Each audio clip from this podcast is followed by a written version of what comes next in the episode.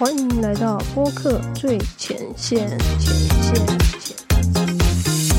我是主持人九迪。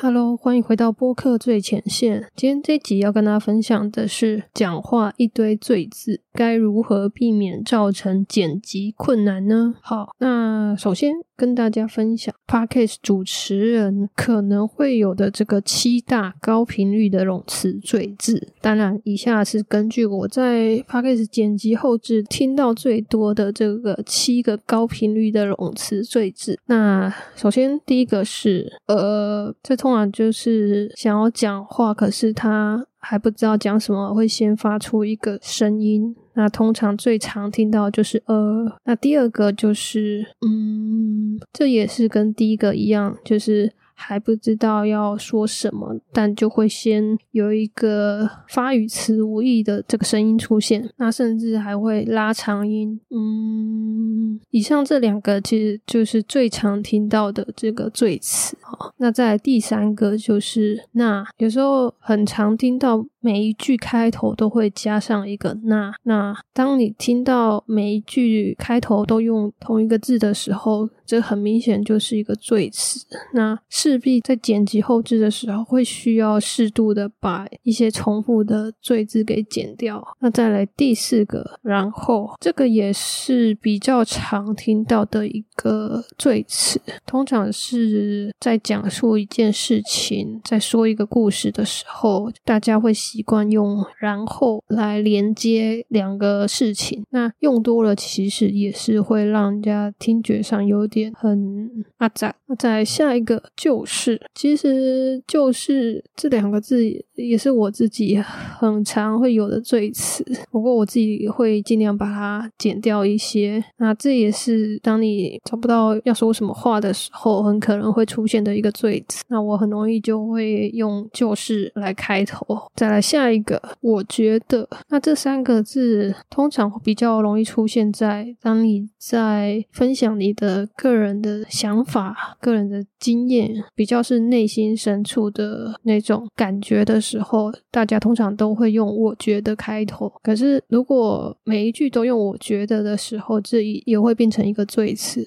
好，那最后一个是这个那个，我把这两个列在一起，因为这两个差不多这样子。那我个人可能比较常用这个，但是我很常听到别人会用那个。总之，这都是很明显的一个赘词，因为其实会发现，当你把这个那个给删掉的时候，完全不影响你这句话的意思。可是大家在习惯上还是会蛮常使用的。好，那如果你有这些冗词赘字，使用习惯的时候应该怎么办呢？那以下跟大家分享有效管理高频率冗词赘字的六大方法。第一个，录音前先将仿纲口头念出来，顺过一遍，并且准备其他 follow up questions。我觉得这是因为大家在拟定这个仿纲题目的时候，一开始是用文字去表达，可是口语上常常念起来没有那么顺。顺畅，所以在讲一些仿纲的时候，都会有点卡卡的。那就会建议大家事先先口头念出来，顺过一遍。那如果你有需要替换词的话，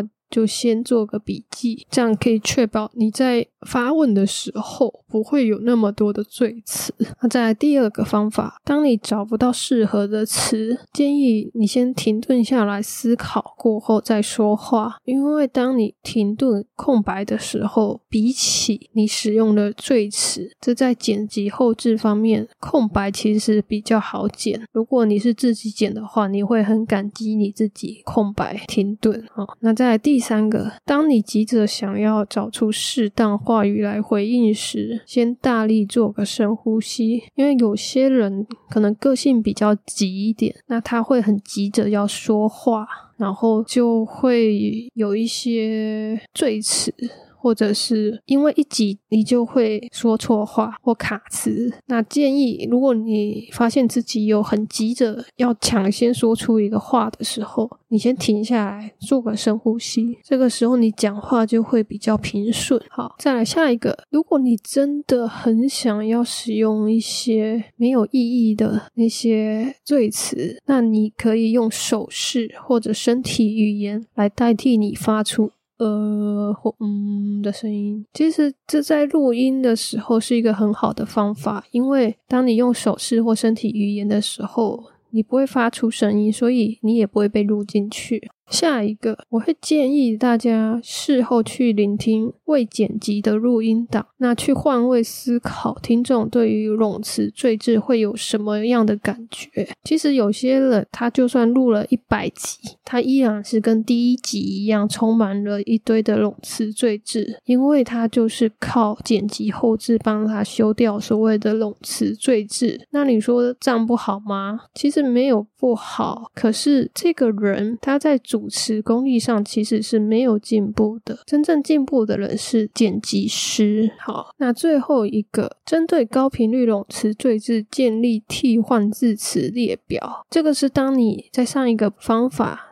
你去聆听，发现你有很多常用的这些赘字的时候，你一一的去把它写下来，去列出一个可以替换的字词列表。当你在录音的过程中发现你又使用的那些赘字的时候，你可以快速的看一下你的替换字词列表，试着更换成其他的字词。我相信这样慢慢的，你一定可以改善你的这些冗词赘字的状况。好，那会不会有人想说，泳池最字有什么？为什么一定要去管理它呢？其实这是为了让听众听得舒服，而且觉得这个讲话的过程是自然的。那如果你用了太多的赘字，当然可以用剪辑的方式把它剪掉，可是，在听的过程一定可以听得出来有一点不自然。如果你自己是可以把你最迟的这个状况改善的话，相信你的节目在听众听起来会非常的舒服顺畅，剪辑感就不会那么重。好的，